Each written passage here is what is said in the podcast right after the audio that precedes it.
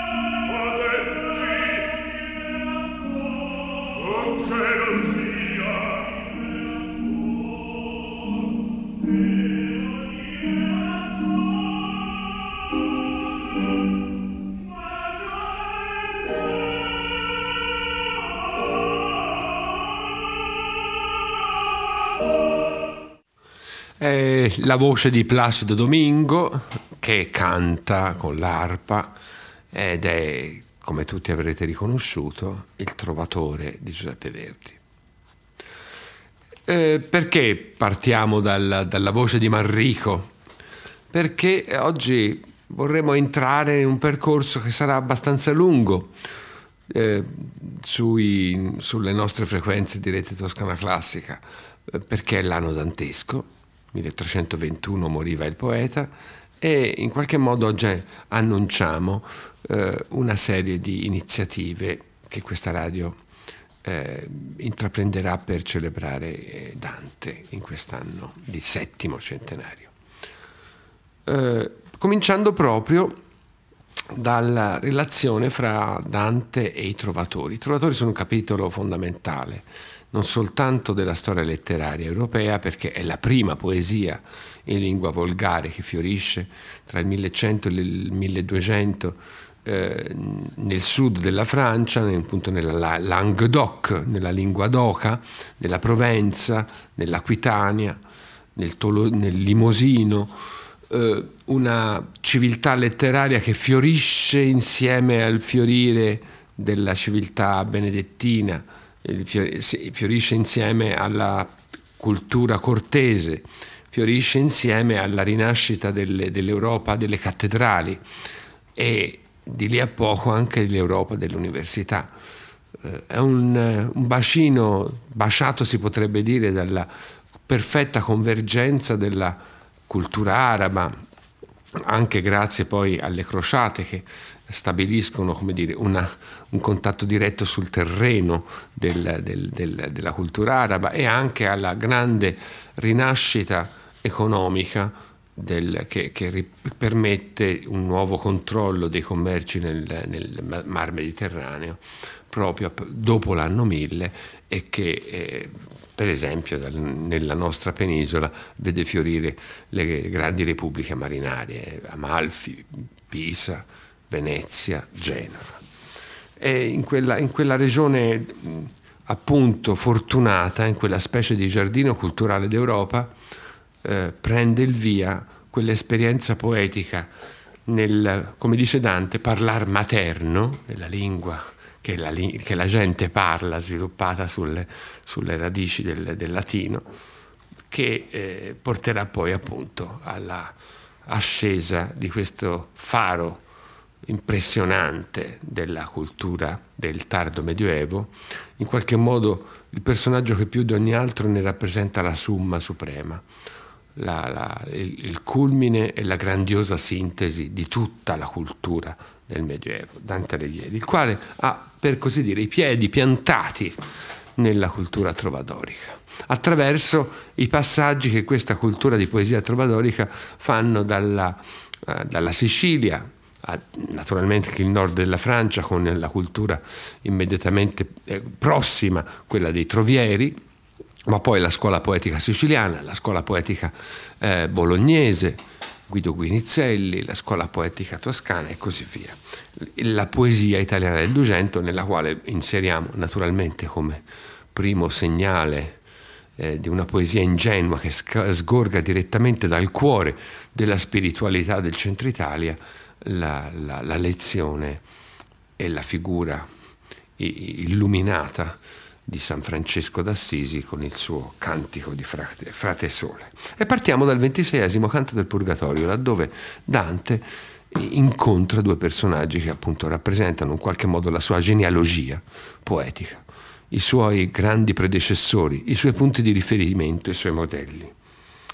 Beato te, che dalle nostre marche ricominciò colei che prima mi, mi chiese, per morir meglio esperienza in barche la gente che non viene con noi, offese di ciò che già Cesar, trionfando, regina contra sé chiamarsi intese. Però si parton Sodoma gridando, rimproverando a sé come hai udito, e aiutan l'arsura vergognando.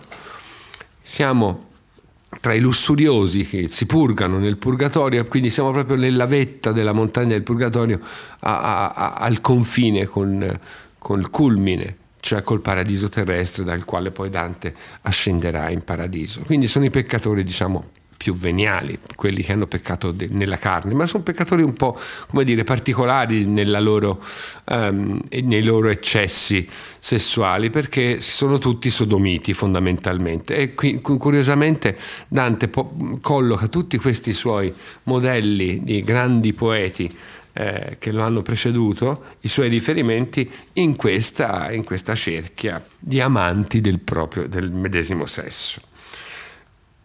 Il nostro peccato, eccoci, fu ermafrodito. Ma perché non servammo umana legge, seguendo come bestie l'appetito, cioè non abbiamo eh, osservato la legge, diciamo così, di natura, ma abbiamo, ci siamo lasciati un po' troppo andare come, come delle bestie eh, ai nostri appetiti carnali. In obbrobrio di noi per noi si legge quando partinci il nome di colei che si imbestiò nelle imbestiate spe- schegge. Si parla di, di, si riferisce a Pasifae che proprio per questi suoi eccessi di appetiti carnali addirittura si fece fabbricare una macchina che fingeva una vacca per, poi, per, potersi poi accoppiare con un toro, una storia della mitologia greca sulla quale è meglio non indagare più di tanto, vista la natura appunto bestiale di questi strani accoppiamenti. Or sai i nostri atti e di che fu morei e se forse a nome vuoi saper chi semo, tempo non è di dire e non saprei. Farotti ben di me volere, scemo, cioè, però io ti, ti leverò la curiosità di sapere chi sono io. Sono Guido Guinizelli e già mi purgo per ben dolermi prima che allo stremo. Dante a questo punto è semplicemente strabiliato, rimane incantato di fronte a questa rivelazione. Dio mio, ho davanti a me Guido Quinizelli, il modello della mia poesia, il modello dello stil novo. E infatti, quali nella letizia di Licurgo, si fer due figli a riveder la madre, tal mi fec'io, ma non a tanto insurgo, cioè, come in una vicenda tratta dalla storia classica. I figli eh, sono eh, sbalorditi, emozionati, sconvolti dal poter rivedere la madre che tanto da allora era stata separata. Così anch'io mi feci, dice Dante, quando io odo onomar se stesso il Padre mio e degli altri miei miglior che mai rime d'amor usar dolci e leggiadre. Cioè quando sento che colui che io considero mio padre, il padre di me e di coloro che hanno usato rime d'amore, cioè di tutti i poeti, il padre di tutti noi poeti che chiama se stesso col proprio nome, cioè che si noma. uno sconvolgimento autentico, un'emozione incontenibile ci sta raccontando Dante. E senza udire e dir, quindi privo di poter pronunciare motto, pensoso andai lunga fiata rimirando lui. Stetti lì a guardarmelo, imbambolato si potrebbe dire. Né per lo fuoco in lapio m'appressai, cioè non ebbi il coraggio di andare avanti verso quella fiamma eh, in cui l'anima si purgava. Poi, che di riguardar, pasciuto fui, quando mi fui saziato di averlo guardato, proprio divorato con gli occhi, si potrebbe dire, tutto m'offersi pronto al suo servigio con l'affermar che fa credere altrui. Cioè col chinare il capo, no? quel modo di affermativo che vuol dire sono qui, a vostra disposizione, mi offersi tutto al suo servizio. Ed egli a me, ecco qui parla Guido Guinizelli, tu lasci tal vestigio per quel chiodo, in me è tanto chiaro che l'ete non può torre né far bigio. Cioè, tu sa quel che, che so io, eh, lasci un segno che non potrà essere mai cancellato dall'oblio, l'ete, l'acqua del, che, che provoca l'oblio, il fiume che che cancella la memoria. No, no, la tua memoria rimarrà per sempre. Dante si sta facendo fare dei complimenti, naturalmente, eh, con la consapevolezza di essere chi è, eh, e li fa fare, li mette in bocca questi complimenti al suo maestro Guido Guinizelli, cioè al suo riferimento culturale, diciamo più precisamente, Guido Guinizelli. Ma se le tue parole, Orver giuraro, ma se davvero stai dicendo la verità, eh? dimmi che è cagion perché dimostri nel dire e nel guardare avermi caro. Cioè, mi spieghi perché io ti sono così caro, se hai detto la verità. Eh? Ed io a lui, qui la voce di Dante è proprio piena di commozione, ed io a lui, li dolci detti vostri, che quanto durerà l'uso moderno, faranno cari ancora i loro incostri. Le parole vostre di poeta che dureranno finché parleremo la nostra lingua, si potrebbe dire, finché durerà questo uso moderno del volgare e che renderanno preziosi e sacri anche l'inchiostro con cui sono state scritte. O frate, disse, quindi Guido Guinizelli lo chiama fratello a questo punto. Questi che io ti cerno col dito, e additò uno spirito innanzi, cioè quindi Guido Vinizia dice guarda, guarda quello là, indicandoglielo col dito. Fu miglior fabbro del parlar materno, espressione di una bellezza davvero accecante. Quello là, altro che, che Guido Guinizelli, devi rivolgerti a quello là che fu il miglior fabbro del parlar materno. Il parlar materno appunto è la lingua, è la lingua di tutti noi, la lingua volgare, la lingua, come dirà in un altro verso meraviglioso della commedia, che chiama mamma e babbo. E quella lingua però è una lingua ancora grezza, ruvida, che ha bisogno di un fabbro per essere piegata e per essere trasformata in poesia, forgiata in poesia. Versi d'amore e prose di romanzi soverchiò tutti. Superò tutti quanti quelli che scrissero mai versi d'amore, ma anche le prose di romanzi, quindi i romanzi cavallereschi così tanto diffusi nella, nella cultura cortese del Medioevo. E lascia dirgli stolti che a quel di Lemosì credo che avanzi. E qui abbiamo un'indicazione molto precisa, anche se oscura se non si conoscono i riferimenti di Dante. Cioè, Lascia, lascia, dire a quelli che non se ne intendono, agli stolti, che pensano che quello di, Lemo, di Lemouzy, cioè quello di Limoges, sia superiore a quello che ti sto indicando col dito. Quello di Limoges chi è? È un poeta di Limoges che in realtà risponde al nome di Guiraut de Borneil, trovatore vissuto nella seconda metà del XII secolo, quindi alla fine del 1100 e all'inizio del XIII secolo, all'inizio del 1200 che proveniva dal Perigord, quindi siamo proprio nel, nel cuore della, della, civiltà trovadorica, e che ebbe una relazione importante, essendo dire, una delle punte di diamante della poesia dei trovatori, addirittura con Riccardo Cuor di Leone, con i sovrani di Aragona, con il re di Castiglia. E, si, e fu molto amico di un altro trovatore, un certo Rimbaud d'Orange. Quindi Dante sta stabilendo per bocca di Guido Vinizelli una specie di graduatoria di importanza. Guiraut dicono tutti che sia meglio di questo qua, ancora, di cui ancora non sappiamo il nome, effettivamente non ce l'ha ancora detto, e anzi il nome lo farà dire proprio al poeta stesso tra poco, mm, ma in realtà le cose stanno altrimenti. Questo è il migliore, questo che ti sto indicando col mio dito a voce più calver drizza gli volti, e così ferma in sua opinione, prima carte o ragion, per lor s'ascoltice. Stanno a sentire sentir dicerie, stanno a sentire le voci, l'opinione comune, più che la verità, perché e si confermano in queste loro certezze, diciamo così, prima che invece si consideri per arte e ragione, cioè che attentamente si faccia una valutazione del merito. E così per molti antichi di Guittone, sta parlando di Guittone d'Arezzo, Guido Guinizelli si leva un sassolino dalla scarpa in qualche modo, dicendo male di un suo rivale contemporaneo che anche Dante non amava proprio per niente, un, il poeta eh, di, di, di, di, scuola toscana, Guittone d'Arezzo, che di grido in grido, pur lui dando pregio, uh, dando chissà quali meriti, eh, di voce in voce, tutti quanti a dir bene di Guittone, finché ella ha vinto il vero in più persone, con più persone. Quindi alla fine poi la verità viene sempre a galla, che Guittone non valeva niente. Il, insomma, io ero meglio, dice Guido Guinizelli in questo caso, ci fa intendere.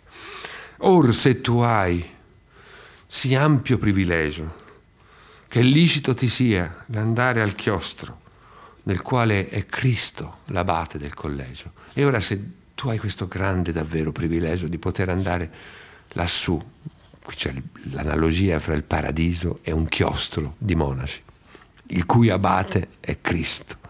Di andare al chiostro nel quale Cristo, l'abate del collegio, se davvero tu puoi arrivare fin lassù, falli per me un dir d'un Padre nostro.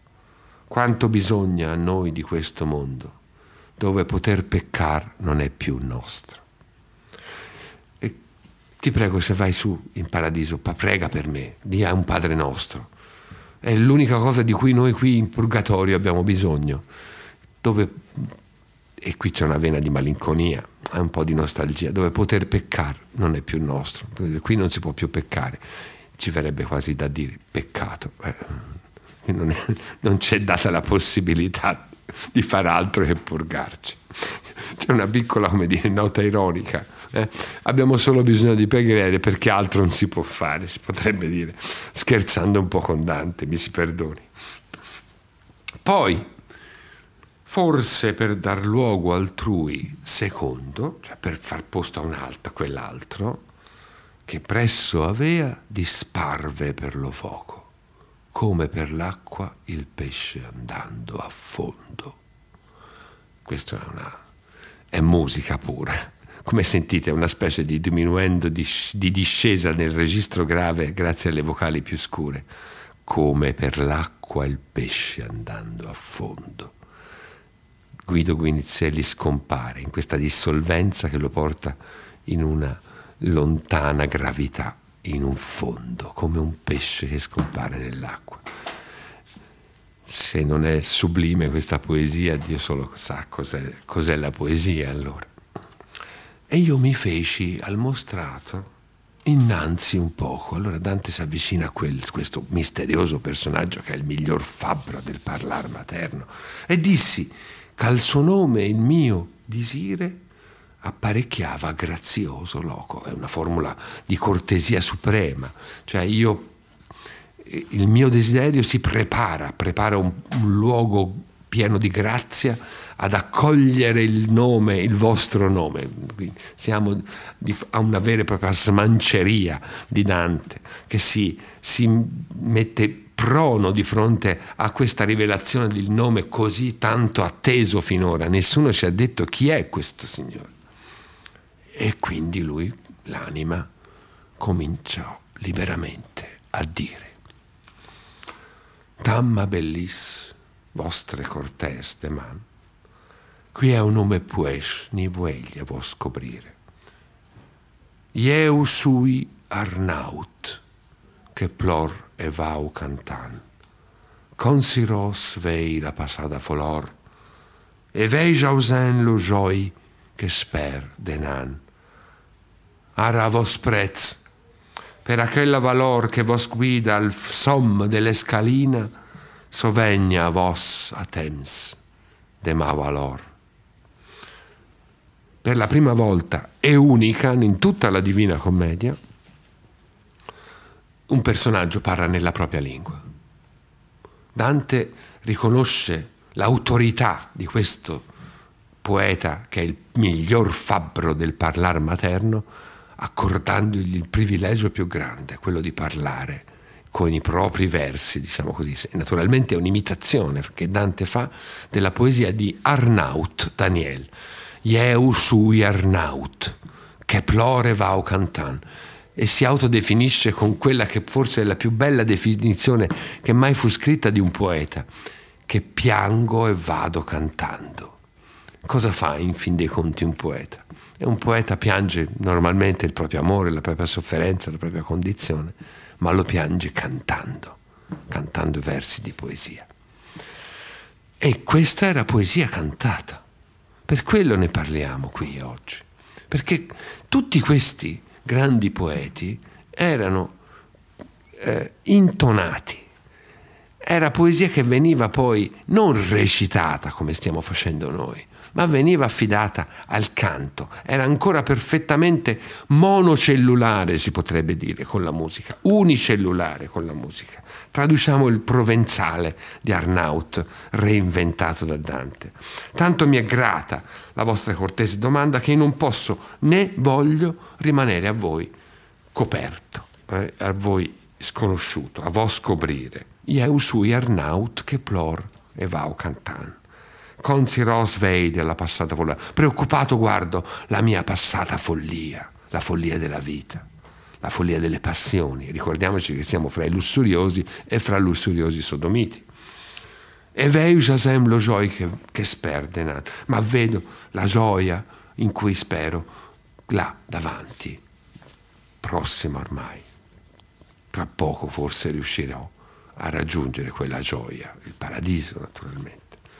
Ara vos prezzi, allora io vi prego, per quella valore, per quella virtù, che vos guida al som delle scaline, che vi conduce fino al sommo di questa scala, il purgatorio è una grande scala, una montagna fatta a gradoni, che, vi, che vos guida al som delle scaline, sovegna vos a temps de ma dolor, ricordatevi allora quando sarete lassù in cima del mio dolore, uno dei congedi più folgoranti più commoventi di tutta la storia della poesia occidentale. E poi s'ascose nel fuoco che li affina. Altra dissolvenza, quella di Guido Guinizelli, era un diminuendo nel grave, come per l'acqua il pesce andando a fondo. Qui invece si va nell'acuto, proprio come un pianissimo, quasi immateriale, eh, che si che evapora una poesia che evapora nell'acuto, quindi s'ascose nel fuoco che li affina. Un gioco di suoni, di consonanti e vocali raffinatissimo in cui pff, evapora l'anima e si dissolve l'anima di Arnaut Daniel. Allora, cerchiamo di ricostruire velocemente anche chi era Arnaut Daniel. Era un trovatore della Dordogne del vescovado del Perigord, esattamente la stessa regione che dette in Italia Guiraut de Bornelli, che potremmo in qualche modo individuare come il suo rivale. E, e nacque probabilmente nel castello di Riberac ed era quindi anche lui del, del, del Limosino, della, della regione di Limoges. Pare che sia fiorito come tutti questi trovatori di, che sono il riferimento di Dante tra il 1180 e il 1210. Eh, fu un cultore del trobar clos, ma ritorniamo cioè del troba, del, del, della poesia oscura, della poesia raffinatissima, fatta di simboli, di allegorie complesse, destinata soltanto a pochi che potevano conoscere le chiavi, per così dire, di questi enigmi poetici. Ma ritorniamo a Guiraut de Borneglie, al, quel di Lemosy, al suo rivale, eh, proponendovi una delle sue pagine più celebri, di cui è rimasta anche la musica fortunatamente. Si tratta di un'alba, un'alba, cioè di un canto che si intona nella finzione letteraria all'alba, al momento in cui sorge il sole. Perché chi lo canta? Lo canta un, un, un compagno, un amico, che fa il palo, mentre il suo, eh, il suo amico, appunto, sta concedendosi dei piaceri illeciti con una signora. Siamo in un medioevo che ancora non ha davvero nessun, nessun problema a celebrare, come dire, le passioni della carne, le passioni del sesso e sono tutte immancabilmente passioni adulterine perché l'amore vero, almeno nel, nel nella stragrande maggioranza del, dei contenuti della poesia trovadorica si svolge fuori dal matrimonio perché il matrimonio è stabilito dalle famiglie quando i due giovani sono ancora dei bambini magari. E quindi non è, non è una scelta il matrimonio se non in casi molto rari e molto fortunati. E le passioni amorose si svolgono invece quasi sempre appunto fuori dal, dal matrimonio. Si pensi Tristana Isotta, tanto per citare il, la storia più famosa, oppure Lancillotto e Ginevra. Eh? Noi leggevamo un giorno per diletto di Lancillotto come amor lo strinse, soli eravamo e senza alcun sospetto, ma solo un punto fu quel che ci vinse, eccetera. Paolo e Francesca sono anche loro naturalmente amanti, adulterini. Sono due adulteri, anzi eh, in qualche modo cognati e eh, vengono presi da una forte passione che Dante ri- rievoca proprio utilizzando i codici letterari, i codici poetici della, della, grande tradizione del romanzo cavalleresco. Quindi siamo di fronte a un'alba che sorge e il compagno rimasto in, in vedetta avverte l'amico che è l'ora di andare via di alzarsi da quel letto perché potrebbero nascerne delle gravi conseguenze. Reis glorios, verais lums eclartats, Deus poderos, Signor sia vos plaz, al mio compagno si asfisel s'ajuda, che non lo vi pos la noce fu venguta ed adesso sarà l'alba. Se Re di gloria, luce verace e fulgore, Dio poderoso, Signore, se a voi piace, aiuto, fido al mio compagno siate, che non l'ho visto da quando è calata la notte ed adesso spunterà l'alba. Bel compagno, quindi prima si rivolge al sole che in qualche modo è Dio che sta sorgendo e che protegga la sorte di questo, eh, insomma, peccatore della notte. Bel compagno, ora ci si rivolge al, all'amico direttamente, si apostrofa l'amico che è là ancora preso da tutti i suoi, come dire, dolci, dolci piaceri e dolci eh, compagnie. Bel compagno nel sogno, nel sonno, oppure sveglio, sia che dormiate o che siate sveglio, si dormaz o vegliaz in, in, in provenzale, più non dormite, destatevi con grazia, sua au vos residaz, che non rien veli stella creguda, camena il giorno, che l'ho ben conoguda, ed adesso sarà l'alba che in Oriente io vedo già la stella che spunta, quella stella che porta il giorno. E ben l'ho ravvisata perché adesso sarà l'alba. C'è questo meraviglioso ritornello. E adesso sarà l'alba. Bel compagno, enchantan vos appel, non dormaz plus. Ca- bel compagno, vi, col canto io vi chiamo, vi, vi, vi richiamo cantando, non dormite più che wow cantar la, perché sento cantare l'uccello che va che lo giorno per lo boscagge che va cercando la luce del giorno nella boscaglia. Che il giorno va cercando dentro il bosco. Bellissima immagine anche questa. L'uccello che cerca la luce del giorno fra le fronde. E hai paura che il gelos vos assaggi e ho paura che il geloso, il marito geloso naturalmente, vi venga in, ad assalire, vi sorprenda. E là, e adesso, ed adesso sarà l'alba. Bel compagno, e senza il fenestrel, e regardaz las stellas del cielo Andate alla finestra, guardate le stelle del cielo e con esso rez si usfida il messaggio e saprete se io sono fedele messaggero, che se non lo fate sarà vostro il danno. Si noi fights vostres nerlo da mage et ades sarà l'alba. Bel compagno, pos me partire vos? Non dormi in moc de genoglios, non ho dormito e sono sempre restato in ginocchio. E anzi, prieu dieu, lo figlio di Santa Maria, che un smerendes per leial compagnia. E prego anzi Dio, il figlio di Santa Maria, che vi, voi mi siate reso in fida compagnia. Et ades sarà l'alba. E l'ultima strofa, bel compagno, la fora salpeiros, me preiavaz che un ovo fos dormiglioso. Quando là fuori sui gradini delle scale mi pregavate di non addormentarmi, anzi di vegliare tutta la notte fino al giorno, anzi veglies tota nostro al dia, or, non ama, ora invece non vi piace che io canti né che io vi sia qui a far compagnia. Era non splasmo chance ni paria, et ades sera l'alba. Bel compagno, in tal delizia sono che mai vorrei che venisse nell'alba nel giorno, che la più bella che da madre nacque abbraccio, è la risposta del suo compagno dalla torre con cui si sta godendo gli ultimi istanti. E ho, per cui non stimo affatto lo stupido geloso e l'alba, non ho paura proprio che di questo marito geloso e neppure dell'alba. Questa ultima strofa però è omessa nella musica. Sentiamola cantare da Paul Hillier eh, in questa bellissima restituzione. Naturalmente è una ricostruzione di ciò che ci è giunto è soltanto la melodia, ciò che viene eseguito invece con il liuto medievale è una eh, improvvisazione, diciamo così, fondata eh, a modi, in guisa d'accompagnamento sulla melodia che ci è pervenuta. Un ascolto.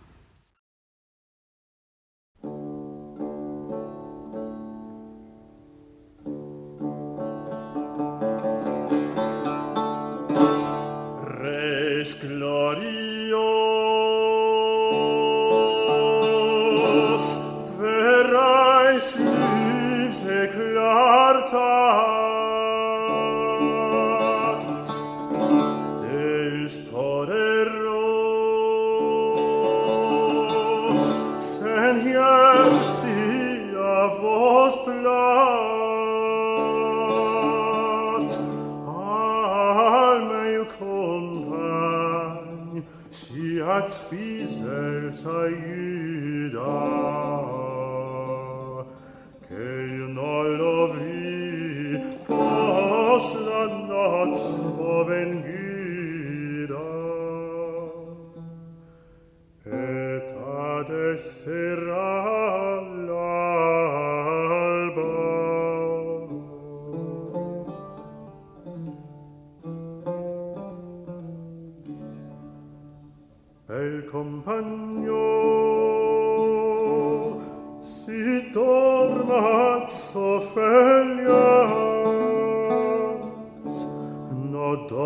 Platz plus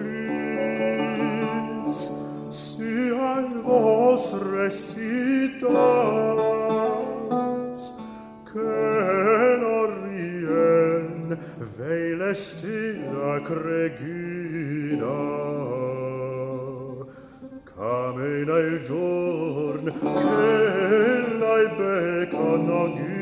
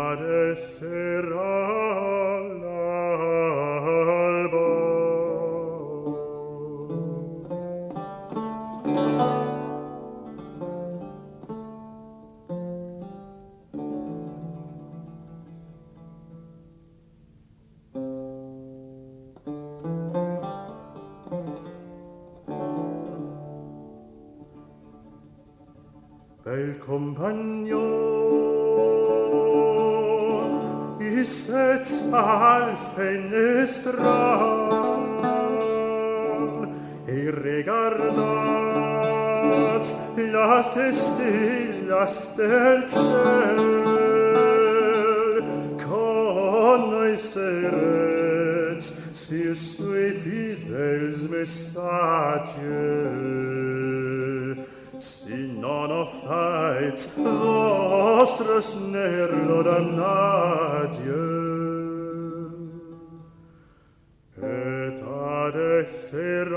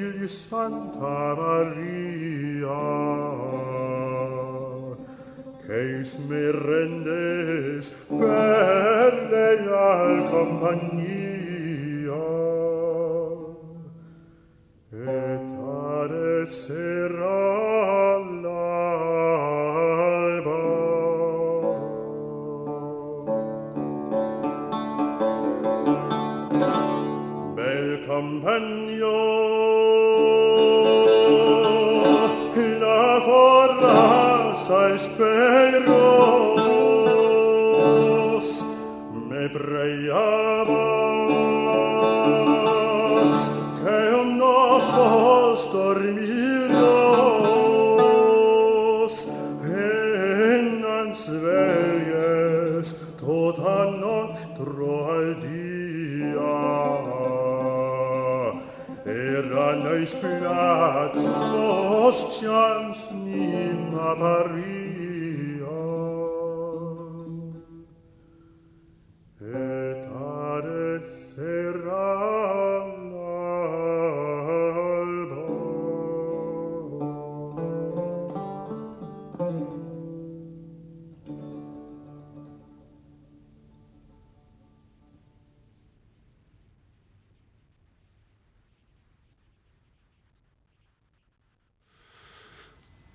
Quel che abbiamo ascoltato era Reis Glorios di Guiraut de Bourneil, cioè quel di Lemosy, citato da Dante, come abbiamo letto prima, nel ventiseiesimo canto del Purgatorio, e commesso a confronto con Arnaut Daniel. Bene, è interessante notare che questa situazione no, del, del canto che avverte che sta finendo la notte, mette in guardia l'amico che si sta eh, godendo i piaceri illeciti con una gentildonna, lo ritroveremo trasfigurato in una delle più grandi scene d'amore, forse la più grande scena d'amore di, che la musica abbia mai affrontato e eh, eternato, magnificandola in un'ora e mezzo di duetto circa.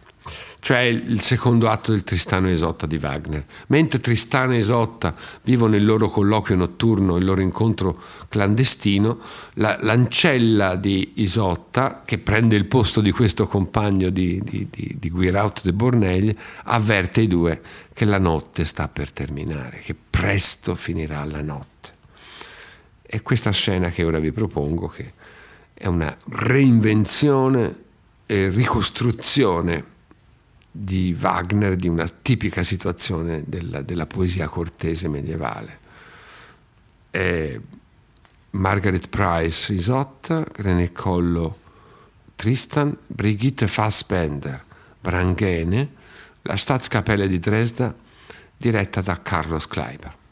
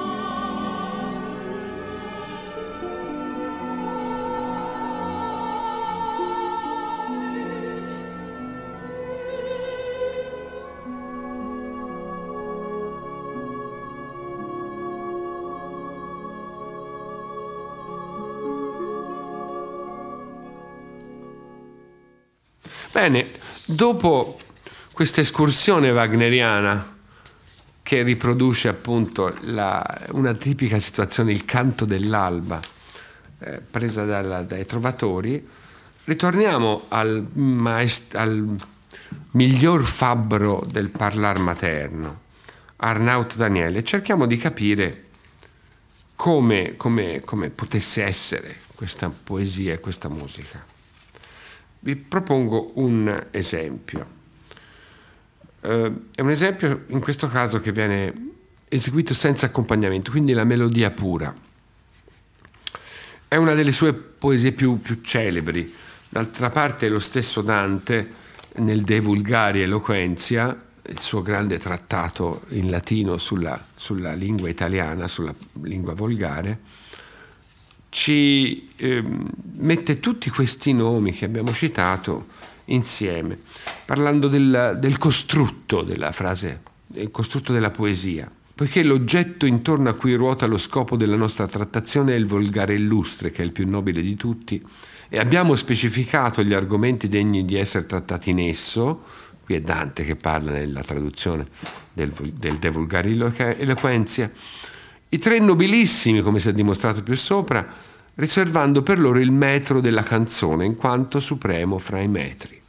E quindi per insegnarne più a fondo l'uso abbiamo già predisposto alcuni elementi, cioè lo stile, e il verso. E ora trattiamo del costrutto, cioè la costruzione. Il costrutto sabido è pieno di grazia e insieme eccelso appartiene ai dettatori illustri. È questo il grado di costruzione che proclamiamo eccellente. È questo di cui andiamo in caccia, come si è detto, nella nostra ricerca di ciò che è supremo. È solo questo tipo di costrutto a formare il tessuto eccoci, delle canzoni illustri. Come questa di Weir Out, si per mosso bretos non fos, e quest'altra di Folchetto da Marsiglia, Tamma belis l'amoros pensamen. Ecco, notate che come si era presentato Arnaut nel ventiseiesimo del Purgatorio. Tamma belis vostre cortes de man. E sono praticamente un calco di, una, di, di quest'inizio invece di Folchetto di Marsiglia, Trovatore, di cui parleremo magari la prossima volta, che incontriamo invece nel paradiso di Dante, un'altra delle figure eh, di, adorate, diciamo così, dal, dal, loro seguace Dante Alighieri. E poi Arnaut Daniel, Sol sui che sailos abrafan che mosorts, un'altra canzone di Arnaut Daniel citata nel, nel De Vulgare Eloquenzia, e poi Amerigo di Belenois, e poi Amerigo di Pelugan, e poi Re di Navarra e poi Guido Guinizelli.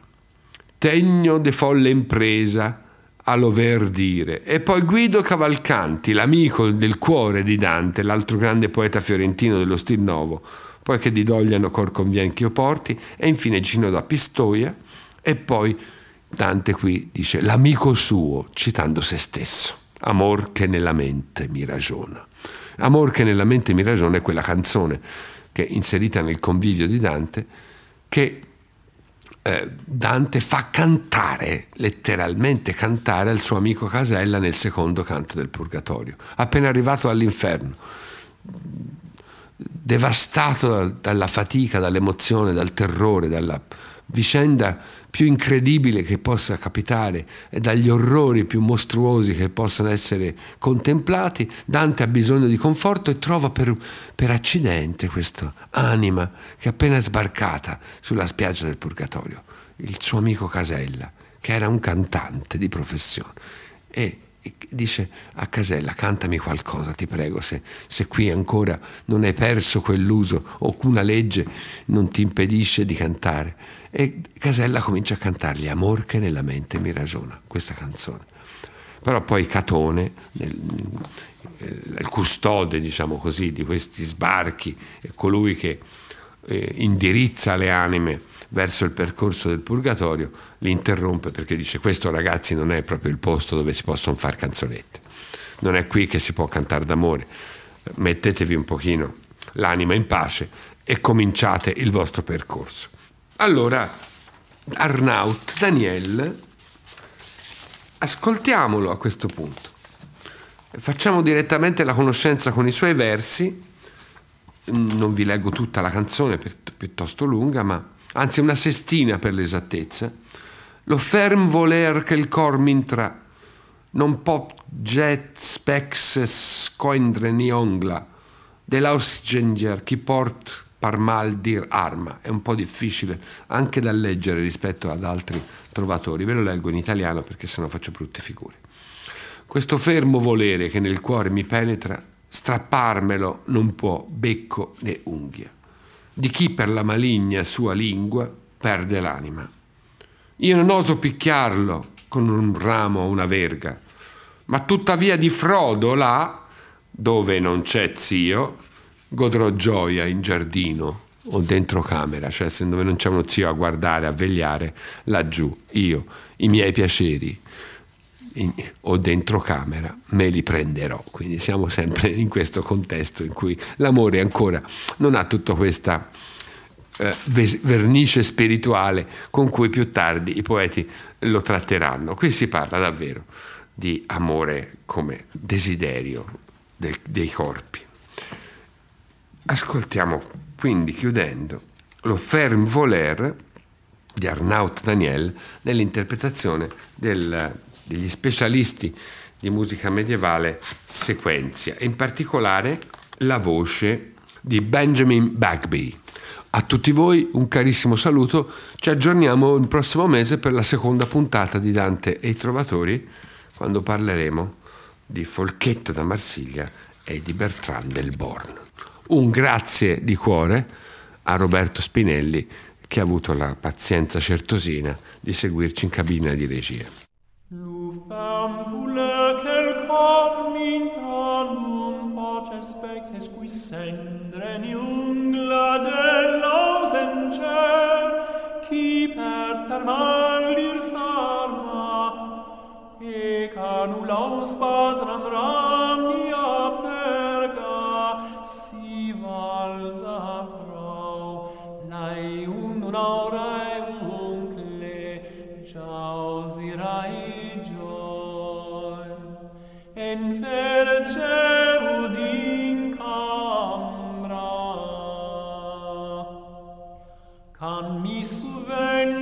nella cambra un'abbondanza e che nusam nun intra. Ans me sunt tic plus che fraire nuncle nun ai membre nun fremisca ne slungla ai sicum failen fastenant la verga tal paura in ulsia trop nella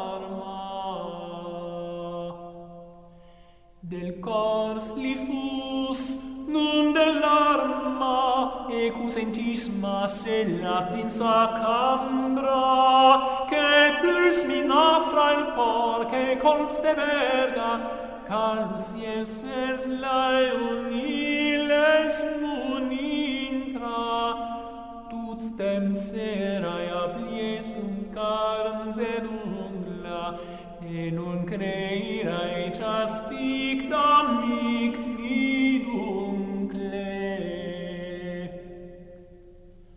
Anc la serur demuncle nuna me plus nitant, per ac est arma, caetant resis cum est ludet de lungla, salie plages, volgre senza cambra de mi porfa la muskins el cor mi tra miel sasun vol com forz de frevul verga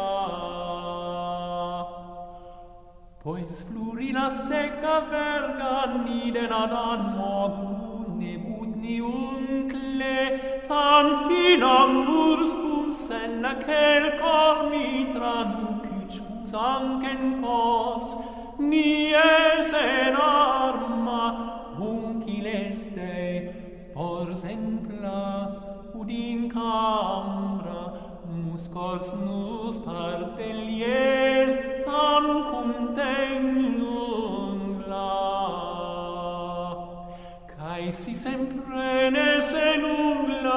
scorse le cum le scorse naverca, chilmes de gioi, turse, palazze, cambra, e in unam tant fraire pare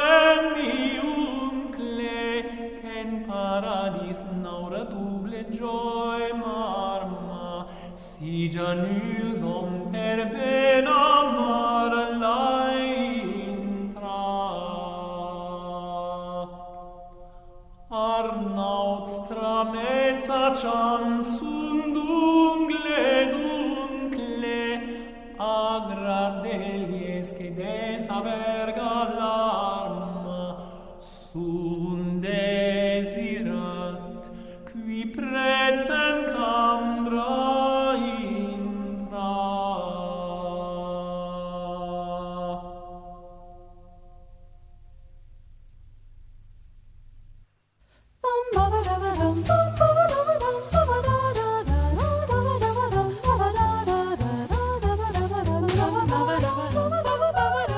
Abbiamo trasmesso Parliamo di musica, antologia personale di varietà, novità, interpreti e umanità varia a cura di Alberto Battisti.